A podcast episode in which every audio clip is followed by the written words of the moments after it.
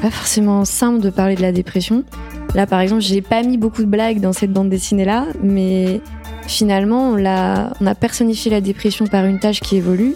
Et en fait, même par les personnes pas concernées, ils ont plus compris aussi ce que c'était. Et en fait, utiliser des personnages, même justement des choses qui sont pas forcément humaines, de, faire le choix de dessins qui sont pas forcément euh, réalistes, qui n'existent pas dans la réalité, ça permet aux personnes concernées de pouvoir aussi, on va dire, euh, des fois avoir son colloque sur le côté de le matérialiser.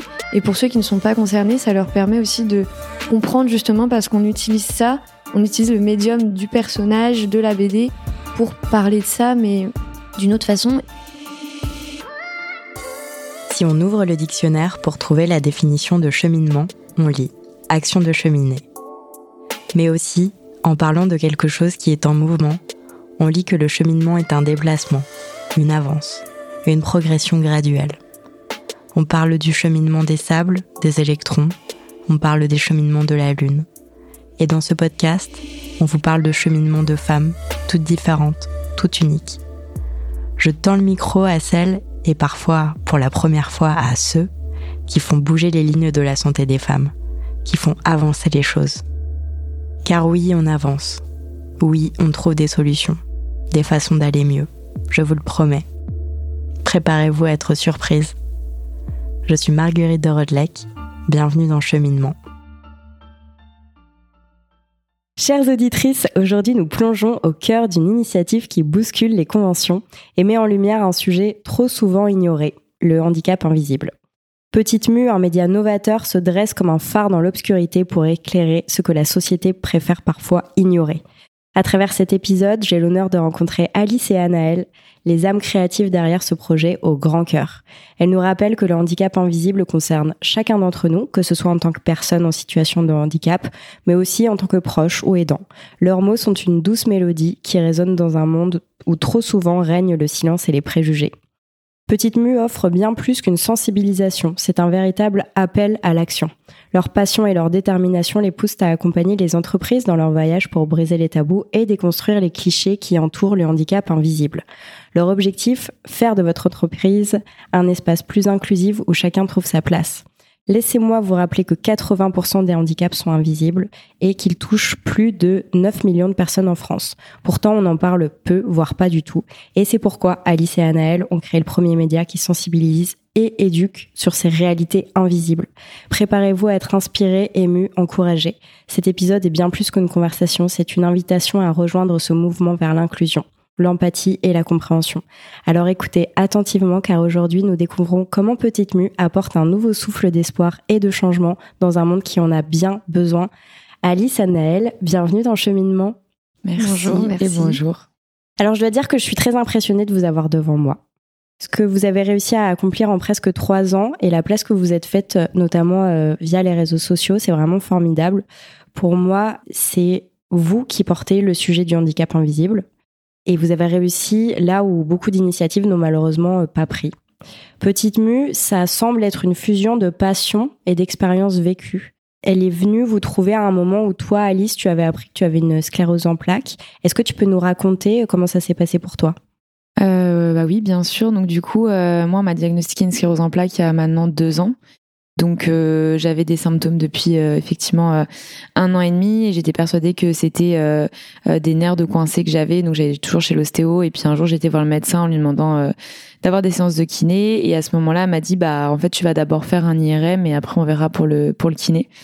Donc là j'ai un peu je me suis dit bon bah bizarre en fait un IRM je savais pas trop ce que ça allait être. Et puis il y a un matin où j'arrivais vraiment plus du tout à marcher et euh, j'ai été faire, j'ai avancé même mon IRM, je me souviens parce que j'étais vraiment inquiète. Et euh, après mon IRM, euh, j'ai juste du coup le radiologue qui me dit pas bah, vous avez des lésions dans le dans le cerveau et qui m'en dit pas plus. Et moi, enfin j'avais pensé.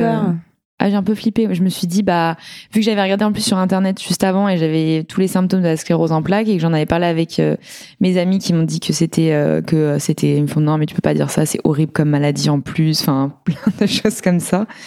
Et, euh, et du coup, moi, à ce moment-là, j'espérais qu'en fait, ce soit la sclérose en plaques parce que de lésions dans le cerveau, je savais pas ce que c'était et je m'étais dit sclérose en plaques, au final, euh, ça va, quoi. Et, euh, et sauf que j'avais pas de rendez-vous avant 3-4 mois chez un neurologue à Paris. Donc moi j'étais rentrée chez moi à Lyon et en fait là j'étais aux urgences parce que je pouvais vraiment plus plus marcher. Et j'étais hospitalisée, j'ai mon diagnostic en, en une semaine. Et ça a pas été dur du tout au début pour moi.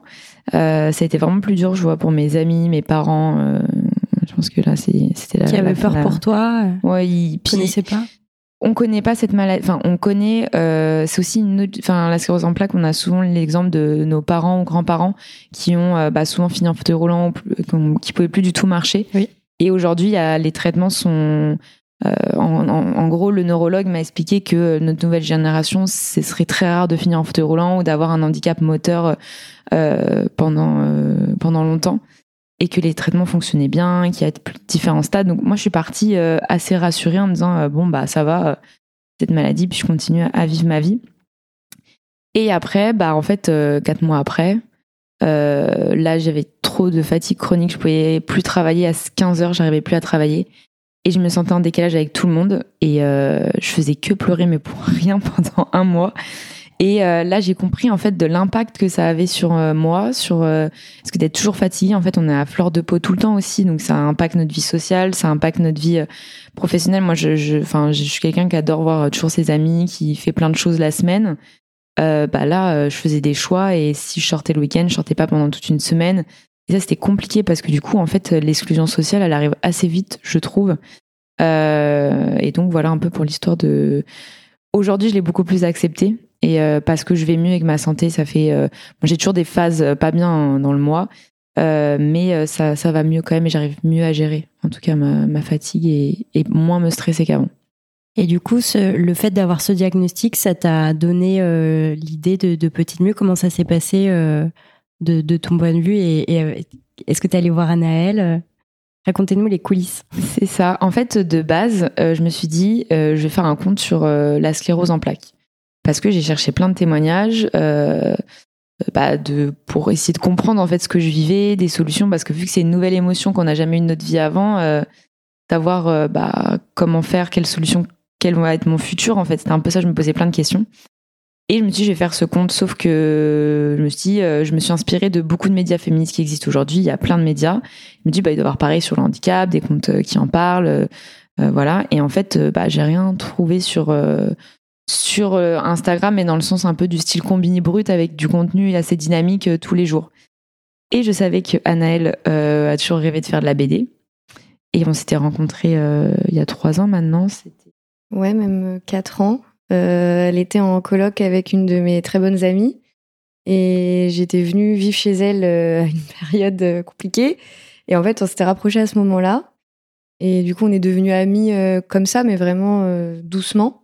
Et mais du coup, j'étais très souvent à la coloc en fait. Donc, on parlait un peu des rêves, des choses qu'on voulait faire. Et moi, je lui avais confié que je voulais faire un jour de la bande dessinée, de tout ce que j'avais dans la tête. Mais à la base, moi, je faisais des sites web, donc ça n'avait rien à voir. Mais elle savait que j'avais cette envie, et puis elle savait aussi que j'étais concernée par la cause.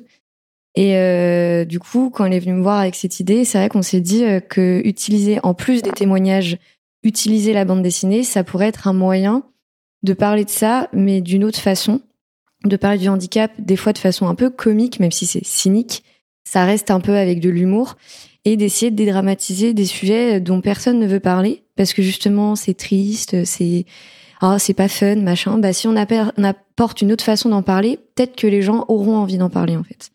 Quand tu dis euh, parce que j'étais concernée par la cause et, et je voulais dire euh, ce que j'avais en tête, qu'est-ce que tu avais en tête? Pourquoi tu te sens concernée par la cause Alors moi, c'est un peu différent d'Alice en fait. Euh, j'ai toujours été un peu, je sais pas trop comment m'expliquer, mais je me suis jamais sentie à ma place.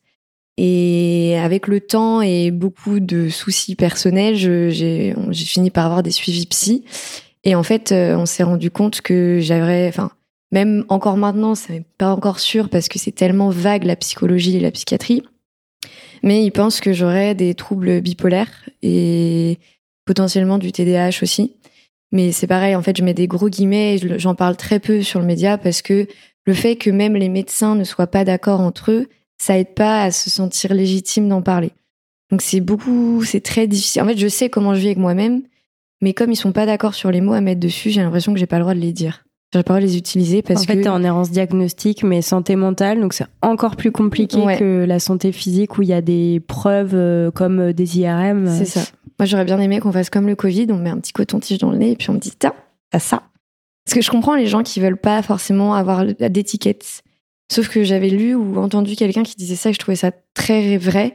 C'est que t'as besoin de savoir contre quoi tu te bats pour avoir les bonnes armes. Et sauf que moi, j'ai besoin de savoir, même si je, maintenant, même si c'est pas le bon diagnostic, imaginons qu'ils reviennent sur leurs propos, j'ai quand même réussi à appréhender ma faction de fonctionner parce qu'elle est quand même très très proche de ces pathologies-là. Mhm. Et donc maintenant, c'est beaucoup plus facile à appréhender, c'est beaucoup plus facile. Puis, je vais être honnête, il y a quand même eu un traitement mis en place, même si c'était un peu au loto qu'on me l'a donné. Coup de bol, ça a marché.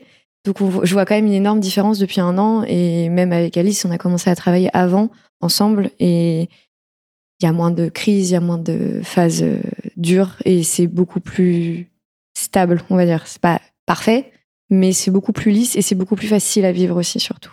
Bah merci en tout cas d'en parler euh, ici. Alors, Petite Muse, c'est beaucoup d'interviews euh, publiées sur les réseaux sociaux, mais c'est comme ça que je vous ai connu. Des interviews de personnes qui parlent de tous les sujets, de santé euh, mentale, de santé physique, de handicap visible, invisible. Quand vous choisissez une personne à interviewer, qu'est-ce qui résonne en vous pour que vous vous dites, bah, cette histoire, elle doit être racontée Alice, par exemple? Bah, du coup, en fait, nous, de, de base, on s'était dit, on veut des interviews où on va comprendre l'impact euh, que du handicap dans la vie des gens, que ce soit, bah, comme on disait, personnel, professionnel, de moins se focus sur, bah, euh, je vais expliquer une maladie ou je vais, enfin, si on le fait au début, parce que forcément, il faut introduire quand même le sujet et que les gens puissent comprendre, ou euh, on va pas s'attarder sur l'accident forcément que la personne a vécu. Et, euh, du coup, au début, euh, on a contacté en fait des personnes qui en parlaient sur les réseaux sociaux. Et très vite, au final, c'est les gens qui nous contactent. Et on a fait le choix d'accepter bah, toute personne qui avait besoin de venir témoigner, euh, puisqu'on veut, on veut pas faire de sélection. Alors, le problème, c'est qu'on a fait énormément d'interviews et là, on a dû stopper à un moment, donc on reprend au fur et à mesure.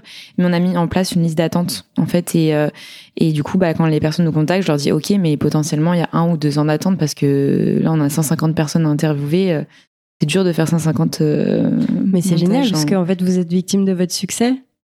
Ouais, mais du coup, c'est un peu frustrant parce que là, par exemple, on sort des interviews qu'on a tournées il y a longtemps. Donc, les personnes sont dans l'attente d'avoir leur interview. C'est pour ça qu'on a voulu stopper, pour essayer de réduire ce temps d'attente euh, de, de tournage et de sortie. Parce que je peux comprendre, il y en a qui, c'était très, il y en a c'est pour qui c'est la première fois qu'ils en parlent Mm. et c'est très important pour eux et ils attendent ça avec impatience et je comprends leur frustration.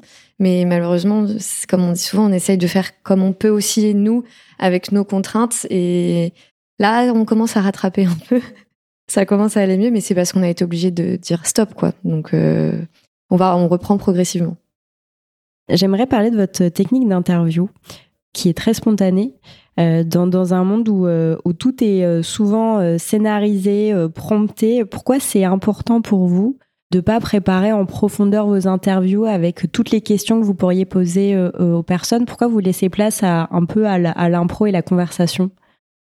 Bah, je pense que euh, au début, nous, on enfin, n'avait jamais fait d'interview de notre vie ou de podcast. Enfin, on s'est vraiment lancé euh, comme ça. Et du coup, on s'est dit bon bah, on va faire un peu. euh, je pense qu'on on l'a fait un peu en mode échange, discussion, parce qu'on savait pas comment faire. Donc, on avait euh, nos questions en tête, mais au final, quand la personne arrivait, puis les premières interviews, on avait tellement de questions à poser. Et on s'est dit, OK, ça fonctionne bien comme ça. Et toutes nos interviews, elles se font chez nous en général. Euh, bon, bah, maintenant, Anna, elle n'est plus sur Paris, mais euh, par, par exemple à Rennes, mais euh, la pers- les personnes viennent chez moi et, euh, et ça permet d'être vraiment dans un cadre euh, hyper. euh, Intimiste. un- voilà, où on se sent bien. Et moi, ça me fait rire parce que j'ai vu les personnes arrivent. Ah, c'est, enfin, ok, c'est ça. euh, Je fais, les gens pensent arriver dans un studio, mais moi, je colle euh, mon affiche derrière, bah, avec le- Elle tombe souvent d'ailleurs. Elle tombe sur les gens aussi. Et vraiment, voilà, c'est vraiment se dire, euh, ok, bah, on parle d'une manière euh, hyper naturelle. Et ça, ça fait un peu des fois séance de psy, hein. mais pour tout le monde, je Mais pense. ça ne euh, m'étonne pas du tout. Mm, ça fait du bien, je- des fois même de les gens. C'est bah, c'est la première fois souvent qu'ils en parlent, donc je trouve ça important d'être dans un cadre où on se sent bien.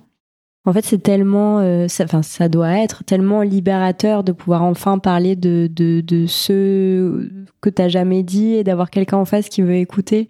Je comprends, je, j'aimerais pouvoir vous aider sur le côté liste d'attente, mais je comprends aussi le- la frustration, l'envie de, de voir le résultat final euh, après l'avoir vécu. Ça fait du bien. Est-ce que vous aviez anticipé ça? Pas du tout.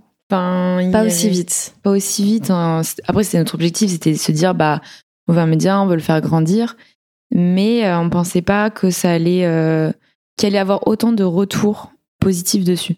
Par exemple, la dernière fois, enfin, trop drôle, c'est Julia, une personne qu'on a interviewée, euh, qu'on avait aussi interviewée pendant un podcast, et on l'a vue, bah, il y a une semaine à une exposition. Et elle nous a dit, mais en fait, donc elle fait du cirque, elle est en situation de handicap, et grâce à l'interview, elle a trouvé quelqu'un pour diffuser son spectacle avant tout le monde parce que la personne euh, qui, qui, était une diffuseuse du coup dans le cirque a son fils qui est en situation de handicap et qui a été touché par son interview. Et du coup, quand on a des retours comme ça, on se dit ah mais trop bien, on pensait pas que ça allait euh, pouvoir marcher. Des fois, juste ça, c'est un peu notre, petite victoire quoi. Ça peut aider.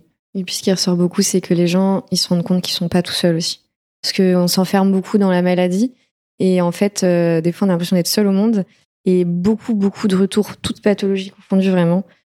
souvent, les messages, c'est ouais, je, je me sens moins seule, ça me fait du bien votre contenu. Puis comme on l'aborde d'un angle un peu plus euh, pop, euh, pas super déprimant non plus le sujet, mm. parce que les gens aussi montrent tout le, c'est bizarre dit comme ça, mais le positif aussi que leur a apporté leur euh, parcours et leur histoire, et du coup montrent qu'il y a des choses qu'on cool qu'on peut quand même faire et que c'est pas une fatalité. Mais c'est vraiment ce que tu disais, Alice. Pour moi, c'est, euh, enfin, tu l'as très bien dit. Tu dois avoir l'habitude de le lire, le brut de la du handicap invisible. Et euh, pour rejoindre ce que tu dis, Anaël, en fait, c'est que des personnes qui ont fait un peu leur paix avec ça, donc ils vont pas être dans le. Il n'y a pas du tout un ton euh, misérabiliste ou c'est pas du tout le genre d'interview où tu la regardes et tu te mets à pleurer. Au contraire, en fait, c'est, et c'est ça que moi je me prends toujours un peu des claques quand je les regarde parce que en fait euh, après que tu compris le handicap de la personne tu la vois euh, informée sur le sujet sensibilité transformer ça en quelque chose euh, en un projet en fait qui l'anime et, et, qui lui permet très probablement de j'ai pas envie de dire de, passer au-dessus parce qu'il y a des choses c'est hyper dur de passer au-dessus mais en tout cas d'en transformer en quelque chose de positif quoi je voudrais qu'on parle de BD avec toi Anaëlle puisque le c'est vrai que le, la BD a le pouvoir de transcender les mots toi, tu en fais. D'ailleurs, j'ai reçu une, artiste aussi qui te connaît, la vie à croquer, qui m'a dit que vous alliez faire des choses ensemble. Donc, euh, oui. Mathilde. Euh, comment euh, tu, décris le, tu décrirais le moment où le dessin capture parfaitement une émotion ou une expérience que les mots ne peuvent pas exprimer? En fait, ce qui est paradoxal, c'est que si j'utilise la BD, c'est que justement, en fait, j'ai toujours aimé raconter des histoires. Mais en soi, dessiner, euh, j'aime beaucoup dire ça, mais euh, je suis pas euh, une pro non plus. Je dis toujours que je dessine des bonhommes patates, quoi.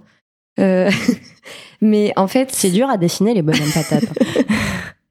mais c'est l'histoire en soi et la façon dont on fait parler les personnages. C'est pour ça que j'aime beaucoup la BD. C'est qu'en fait, on va pas s'arrêter à la qualité de ton dessin, savoir si le bras de ton personnage il est de la bonne taille, dans les bonnes proportions. Dans la BD, on est beaucoup plus libre peut justement euh, faire une patate qui parle et lui faire, ressentir de l'émotion à la personne qui va la lire. Et, je pense que c'est ça qui nous a permis aussi de, de rompre ce côté euh, de, des sujets, de parler de sujets compliqués. Parce que, bah, comme je disais, à un moment, euh, on a fait une sur la dépression. Pas forcément simple de parler de la dépression. Là, par exemple, c'est même hyper compliqué. J'ai pas mis beaucoup de blagues dans cette bande dessinée là, mais finalement, on l'a, on l'a, on a personnifié la dépression par une tâche qui évolue.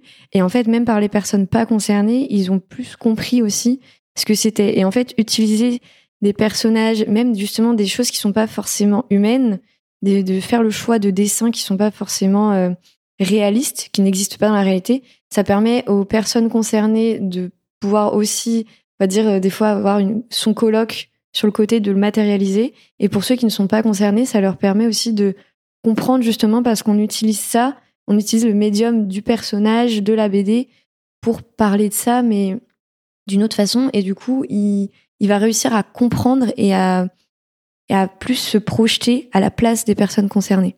Mais d'ailleurs, Petite Mue, c'est pas ça, parce que quand on va sur votre site, on voit un troisième personnage. Ah, le, le, la petite, le petit, justement, ces petits personnages d'un anticorps qui a une sclérose en plaques. Alors, pas du tout, petite Non, pas du tout. Mais c'est, enfin, on, Petite Muse, on s'est. on a trouvé le. Mm. Pas comment dire. On a trouvé le nom, la en... signification. voilà la signification. J'ai cherché.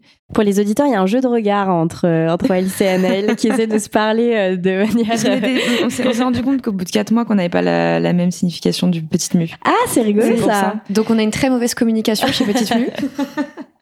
En gros, mu de base, moi j'avais pensé à. Vu que je voulais faire mon. Je reviens en compte sur la sclérose en plaques et j'ai pris le diminutif de immune. J'ai pris Mhm. le mu. Ensuite, j'ai, bah, je me souviens, j'étais avec des amis et tout euh, dans mon salon. Je leur dis, mais en fait, sur Instagram, il y a tellement de choses qui s'appellent mu. Enfin, de toute façon, toutes les, les mots de moins de trois lettres, tout est pris. Donc, on cherche plein de trucs et quelqu'un me dit petite mu. Ah ouais, c'est mignon. euh. Bon, je bloque le compte, comme ça, il est créé et on a le nom. Et là, je vais voir Anaël, donc on continue sur petite mu, tout ça. Et à un moment, on nous demande la signification. Et en fait, on n'a pas du tout dit la même chose en interview. C'était vraiment la. Mais en pleine interview, j'ai coup- vraiment dit, euh, mais euh, c'est pas du tout ce que j'avais compris. Et du coup, bah, Anaël a une meilleure, enfin, une meilleure signification que beaucoup de gens ont, je trouve. Donc, je te laisse la dire. Oui, mais après c'est parce que du coup c'est parce que de base elle était partie sur le compte de la sur la sclérose, donc c'est pour ça aussi que le nom aurait eu la signification qui était bonne. C'est-à-dire, mais moi comme on était parti sur les handicaps en- invisibles en général, moi j'avais compris ça euh, sur le rapport de la mue et de la mutation, enfin Hmm. tout ce qui est le rapport à l'évolution, de comment on se réapproprie euh, son identité, comment on évolue après qu'on apprend qu'on ait appris une maladie. Et en fait moi c'était toute ça mon analyse euh, du nom. Qui est beaucoup mieux. Enfin, Qui est un processus qui peut prendre beaucoup de temps d'ailleurs. C'est ça. Et qu'on dit souvent, euh, c'est pas parce qu'on l'a accepté un jour que le lendemain on est encore euh, dans le Mhm. même, Puis on oublie aussi, je pense, euh, il y a des jours où ça va mieux et on se dit ah bah en fait j'avais pas ça et puis Mm. la maladie revient genre. et toi tu dis ah bon mais je pensais que tu y étais parti. La théorie des cuillères. La théorie des cuillères, c'est une métaphore, euh, une métaphore puissante pour faire comprendre ce que c'est de vivre avec une maladie chronique. Pour les auditeurs et les auditrices qui ne savent pas qui c'est, est-ce que vous pouvez l'expliquer, Anaël Alors la théorie des cuillères, c'est une théorie en fait qui euh, qui explique que chaque personne a un nombre de cuillères en se levant le matin différent.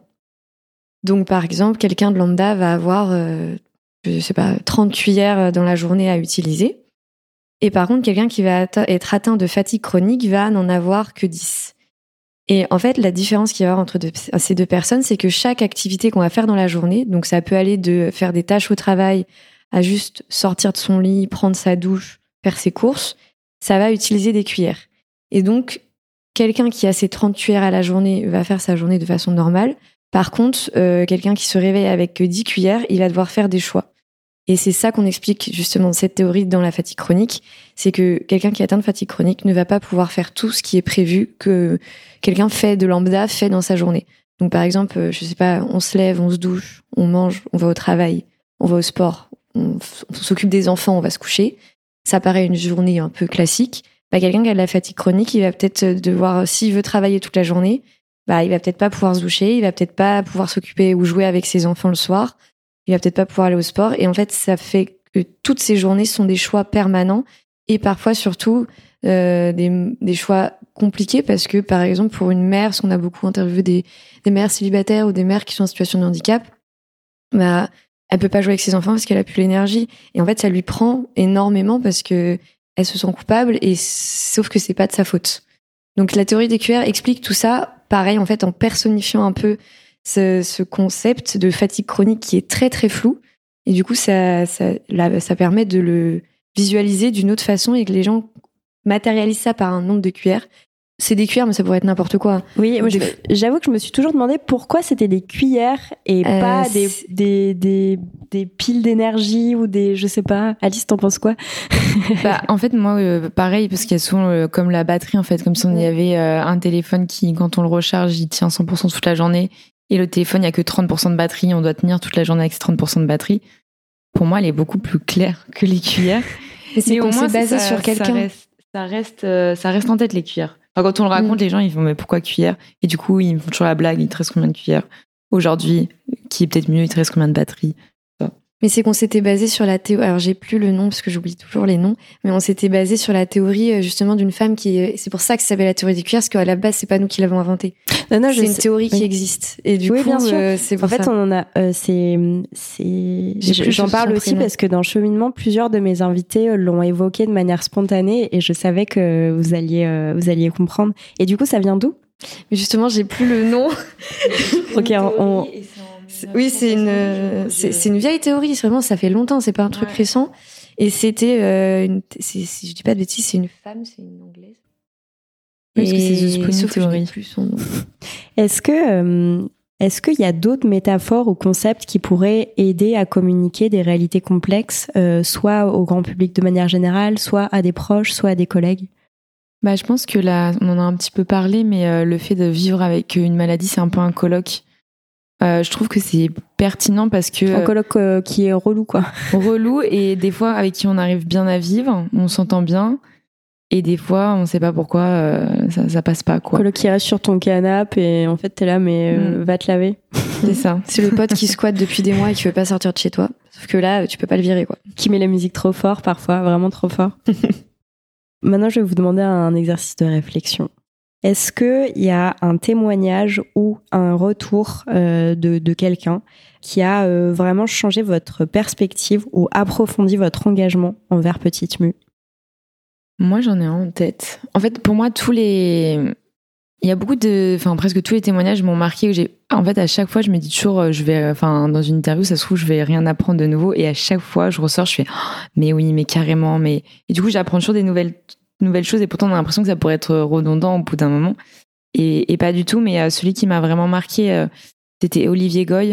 Euh, je ne sais pas si vous connaissez, mais qui a la maladie de Charcot et qui est plutôt médiatisé pour le coup. il a fait Invincible été le film. Et, en fait, il avait une phrase, je me souviens, il a dit bah, Moi, je sais que je vais mourir dans trois ans. Mais il m'a dit en fait, euh, je vais pas en plus de ça euh, pas vivre en fait. Euh, il me reste trois ans et et enfin je me suis dit mais la sérénité qu'il avait, moi j'ai trouvé ça super impressionnant. Franchement, je me suis dit euh, chapeau. Et il a dit je vais arrêter, je vais pas me priver de vivre parce que je sais que je vais mourir quoi. Et je trouvais ça beau, voilà. C'est effectivement très beau. moi, j'ai pas de d'interview en particulier, parce qu'en fait, c'est un peu, je rejoins un peu ce que tu as dit, dans le sens où à chaque fois, je ressors, mais hyper grandi et souvent avec une énergie. Je, me souviens que j'avais des amis, euh, parce que quand à un moment on enchaînait vraiment les interviews, qui me disaient ouais mais ça doit pas être facile, c'est des sujets durs. Et en fait je me suis rendu compte que à chaque fois que je sortais d'une interview, bah, j'étais grave reboostée parce que ces toutes les personnes qu'on a interviewées, ils dégagent une énergie et justement un truc hyper positif alors qu'on parle de maladie et de handicap. Et en fait, ils nous donnent vraiment, à chaque fois, ils nous reboostent. Moi, je sais que j'ai déjà eu des moments, c'était compliqué parce que j'étais dans une mauvaise phase au début d'une interview. Bah, je ressortais et en fait, ça m'aidait à remonter la pente, quoi. Donc, euh, c'est vraiment que chaque personne nous apporte quelque chose parce que même elles sont toutes très différentes, c'est des sujets très différents qu'on aborde. Et pourtant, à chaque fois, on en ressort nous-mêmes grandis, puis à chaque fois, on apprend quelque chose. Et même quand c'est des personnes qui vont avoir soit la même pathologie que nous, soit des choses plus connues euh, qu'on pense connaître, bah en fait non, on en apprend quand même parce que tout le monde est différent et c'est c'est super enrichissant en fait. Est-ce que l'apparition de Petite Mu, j'adore parce que on a l'impression que c'est une personne, mais c'est comme ça que je le vois, a influencé la manière dont vous interagissez l'une avec l'autre et vous avec les autres? Je pense que oui. Enfin, bah après nous forcément parce qu'au début euh, en fait on, s'est un peu lancé toutes les deux mais on se voyait de temps en temps en soirée. Enfin on, on passait pas des journées non plus je pense ensemble. Du coup bah on s'est vraiment rapprochés. Enfin pour le coup on se voit tous les jours on s'appelle plus saqué maintenant. Ça se passe notre vie ensemble donc euh, j'ai jamais enfin t'es la personne que j'ai le plus au téléphone je pense. Et euh, et par rapport aux autres beaucoup plus d'analyse enfin de compréhension d'observation je trouve d'essayer de ouais de, de plus enfin c'est plus facile aussi de, trouver un peu des solutions quand des gens vont pas bien aussi parce qu'on se dit ah ouais mais tu sais euh, ouais dans mon interview j'ai entendu cette personne qui a dit ça et du coup je ressors toujours des phrases des mots et euh, et ça me je trouve que j'ai aussi pris confiance en moi avec ce média. Je me suis dit euh, ah ouais en fait t'as été capable de le faire t'as as, été au-dessus de de ta maladie et du coup j'ai l'impression que s'il m'arrive un truc dans ma vie je vais, ça va être dur, mais je vais réussir à passer comme je suis passé, quand je suis passée presque aux en plaques. Alors moi je pense que c'est positif et négatif, mais pour la même chose, c'est-à-dire que justement un peu dans ce côté euh, écouter et analyser. Sauf que en fait, je pense qu'on se met un peu en mode psy des fois, sauf dans des contextes où les gens ont pas forcément envie. Moi, je sais que mes parents, des fois, ils m'ont dit, mais arrête, on dirait une psy, là, euh, on te parle normalement. Mais dans l'autre sens, je sais que j'ai des amis ou même mon copain qui se sentent très à l'aise parce qu'ils savent qu'on peut parler de tout et que je vais avoir zéro jugement et que justement, euh, parce qu'on entend de tout et que on est capable aussi d'entendre tout maintenant, je pense, ce qui était déjà peut-être le cas à l'époque, bah, les gens sont aussi beaucoup plus à l'aise pour nous parler. Donc en fait, c'est un peu un bien et un mal, mais ça, ça fait des deux côtés. En tout cas pour ma, pour ma part. Et je pense, euh, par exemple, ça permet d'appréhender mieux le handicap parce que c'est vrai que moi, il y a deux ans, j'étais pas du tout sensibilisée. Euh, mais là, en un an, par exemple, j'ai une de mes meilleures amies qui a eu un cancer. Là, j'ai mon petit frère de 5 ans qui que je viens d'apprendre qu'il a une maladie auto-immune rare. Et en fait, je le vois, j'ai l'impression de mieux gérer que dans mon entourage. Je me dis, bah, en vrai, euh, bah, je revois mes parents au fond du trou comme ils ont été il y a deux ans. Et je leur dis, mais en fait, euh, c'est compliqué, mais en fait, euh, c'est pas parce qu'on a un handicap qu'il va pas être, qui va être malheureux toute sa vie. Et moi, j'arrive plus à prendre du recul en disant, bon, ok, il y a ça, c'est compliqué, mais j'arrive plus à voir un peu la lumière au bout du tunnel que des fois, on voit pas forcément l'annonce d'une maladie. Alors, on va passer aux choses sérieuses. Non, je voudrais qu'on parle du monde de l'entreprise, parce que comme je l'ai dit en intro, je pense que le monde de l'entreprise a bien besoin de, petites mues. Alors, ma question, comment vous envisagez la symbiose entre petites mues et le monde euh, de l'entreprise, surtout euh, dans un contexte où le handicap invisible est très négligé? Euh, Je pense qu'en fait, euh, les entreprises sont preneuses d'en parler, parce qu'en tout cas, pour l'instant, celles qui nous ont contactés, il euh, y en a beaucoup qui sont très intéressés par le sujet, mais ils savent pas du tout comment s'y prendre. Et ce sur le, enfin, ce sur quoi on arrive à se placer aussi, c'est parce que justement on en parle de, façon différente. Alors ça peut être très très contradictoire. Euh, faire de la BD dans une entreprise, euh, je sais pas, qui fait de la comptabilité, et me dire mais qu'est-ce que ça vient faire là? Mais justement en fait le fait qu'on ait un contre-pied très spécifique, les entreprises comme ils savent plus comment parler de ça pour que les gens s'y intéressent justement, qu'on arrête de pas parler du sujet bah, ils se disent ah bah là ça change, peut-être qu'ils vont enfin s'y intéresser. On est quand même aussi, faut être honnête, sur une période où on parle beaucoup d'inclusion et que ça nous aide aussi un peu là-dessus. Comme je dis souvent en rigolant, euh, on n'a pas choisi le créneau. Alice est tombée malade, c'est tombé par hasard. Il y en a qui nous disent qu'on a choisi le bon créneau, c'était un hasard complet. Hein. Euh, elle n'a pas inventé son diagnostic. non, non, et je pense que ce qui est... Moi, je le vois, les entreprises, alors pas toutes, hein, mais il y en a qui veulent vraiment mettre en place des choses mais ils sont toujours dans le côté hyper théorique à chaque fois. Et ce qu'on explique, c'est comme euh, ah bah ok, bah quel aménagement on peut mettre en place, qu'est-ce qu'on peut faire, enfin ou quelle formation. C'est très bien d'avoir de, poser des, des, notions et ça c'est hyper important. Mais d'avoir aussi des témoignages de personnes. J'explique, mais communiquer avec les personnes parce que même d'une deux personnes qui ont la même maladie, elles vont pas peut-être pas euh, vivre la maladie de la même façon, elles ont pas besoin des mêmes aménagements.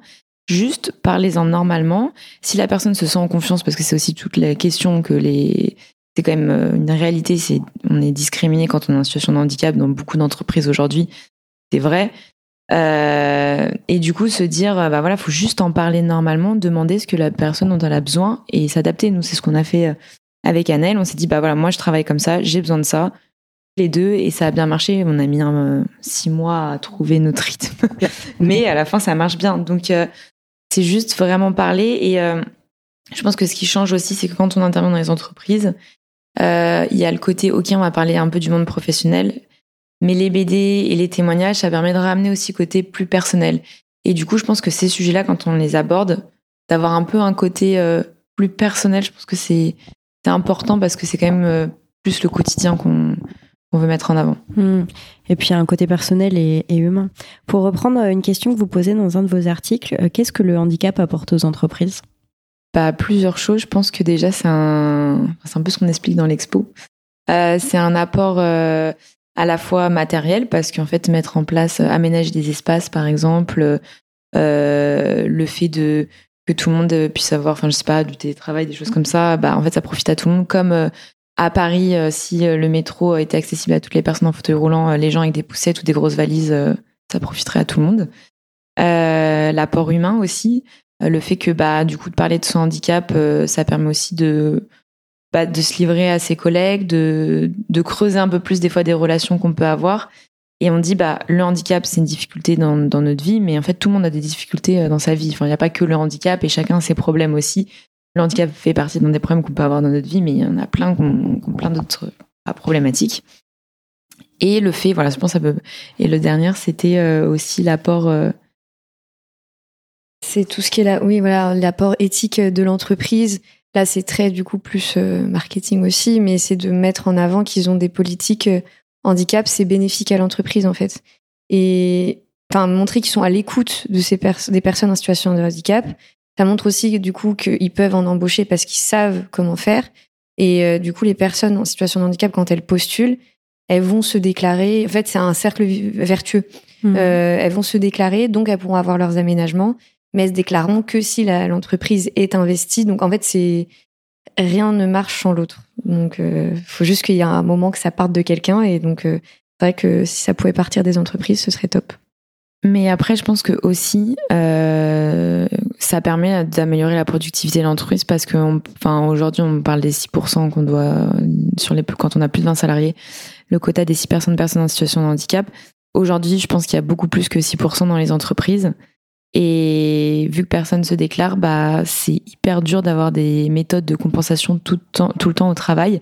Et des fois, juste d'avoir des aménagements, je pense que ça changerait tout. Et, euh, et clairement, l'entreprise a la queue à gagner euh, d'avoir bah, des salariés qui sont euh, mieux dans leur travail et plus efficaces. Quoi.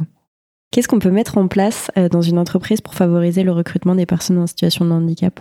Bah, Je pense qu'il y a toute la partie faire des campagnes de sensibilisation, former les managers, les collaborateurs aussi et donner des ressources tout au long de l'année, de l'information, euh, je sais pas, sur euh, ce qui se passe aussi, des témoignages, euh, faire intervenir des personnes, et du coup avoir une, une entreprise plus inclusive euh, comme ça là-dessus.